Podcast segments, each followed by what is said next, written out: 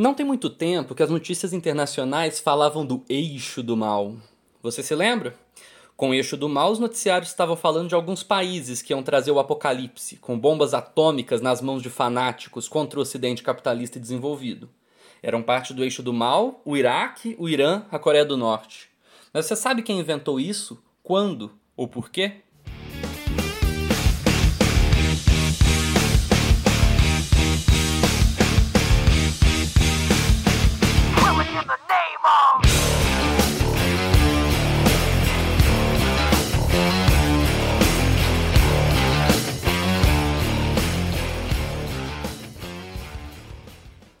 11 de setembro de 2001. O mundo assistiu assustado aos ataques às Torres Gêmeas em Nova York. A TV transmitiu em tempo real o choque de um dos aviões.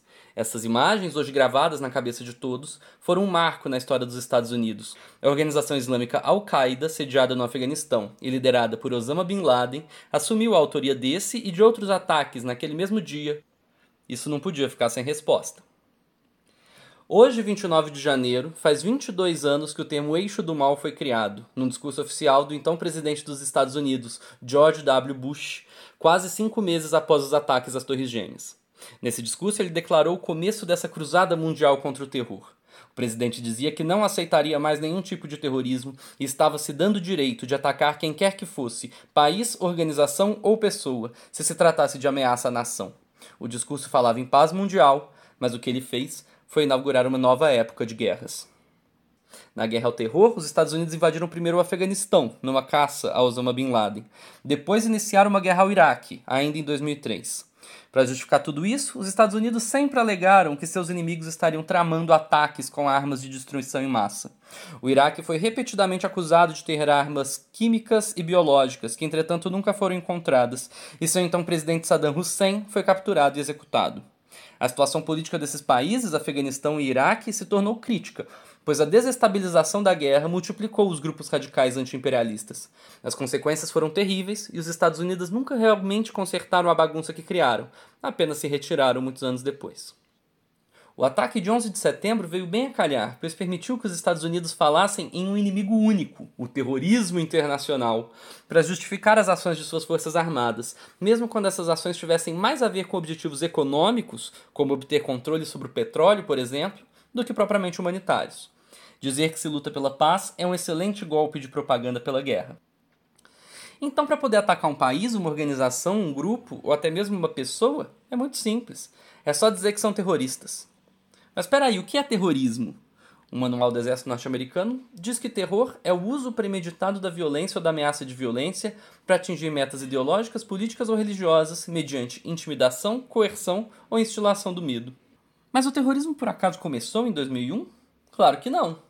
Há muito tempo que todo tipo de organização política recorre à violência de atentados para espalhar a sua causa, às vezes de forma justificada, outras nem tanto. No caso do 11 de setembro, porém, o que aconteceu foi outra coisa. Ao contrário, toda a grande mídia global diz que aquilo era um ataque contra a civilização, contra o Ocidente, contra os Estados Unidos. Isso gerou nos anos seguintes uma onda de preconceito contra os árabes e contra os muçulmanos em todo o mundo. A verdade é que quando alguém é chamado de terrorista, isso quer dizer que a gente pode aniquilá-los sem ter que se explicar. Fazer parecer que todos os inimigos econômicos e políticos dos Estados Unidos eram fanáticos sanguinários que tinham que ser exterminados, mesmo quando não eram nem fanáticos nem sanguinários. Por exemplo, o Congresso Nacional da África do Sul já foi designado uma força terrorista quando estava tentando lutar contra as políticas de segregação da população negra. E Nelson Mandela era um terrorista para as organizações internacionais até 2008. Isso prova que só chamar de terrorista não é suficiente para que seja justo assassinar pessoas, ainda mais se não sabemos quase mais nada sobre elas. Isso não significa apoiar os ataques violentos chamados de terroristas. Isso significa apenas que devemos estar atentos para o uso das palavras, principalmente na boca das forças políticas que se opõem aos nossos interesses na luta. O que dizer então das medidas contra os cidadãos comuns?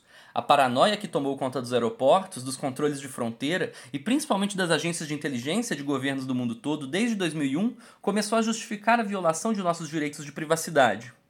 Em nome da guerra contra o terrorismo, todo tipo de espionagem na internet parece justa, mesmo as que não são. Também, em nome disso, pessoas são desrespeitadas todos os dias em muitos lugares, com a desculpa de que se trata só de segurança. A guerra ao terror é também uma estratégia econômica. Com ela, os Estados Unidos deram um novo gás para sua indústria de armas, a maior do mundo.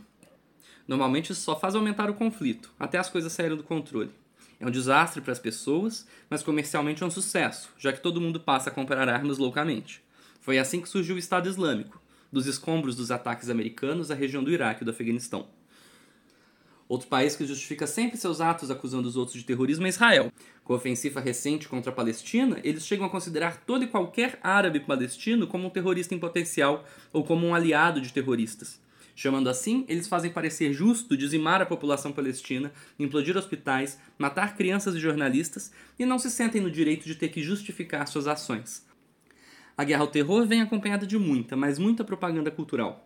Quantas vezes você já viu um filme, um seriado ou um jogo de policiais ou soldados que tinham que lutar contra os terroristas? Faz parte da estratégia geopolítica dos Estados Unidos influenciar a imaginação do mundo inteiro com o retrato de um terrorista como um fanático. Israel age de forma semelhante. A violência do exército não é chamada de terrorismo, embora a tortura tenha se tornado prática comum pelo exército dos Estados Unidos, justamente com a desculpa de que ela seria feita para desbaratar células terroristas. Terroristas malvadões, eixo do mal, são muitos nomes que parecem ter saído dos filmes de Hollywood, não é não? Acusar uma organização de terrorista é um golpe muito grande à sua credibilidade. Foi assim que a recente CPI do MST tentou enquadrar o movimento Sem Terra como terrorista. Felizmente eles não conseguiram.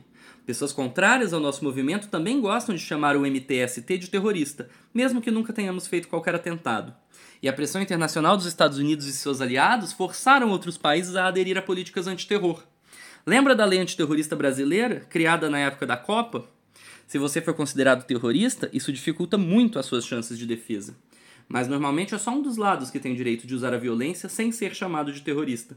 E a gente sabe que é o dos interesses dos Estados Unidos. Se valer olho por olho e dente por dente, a longo prazo todo mundo fica cego.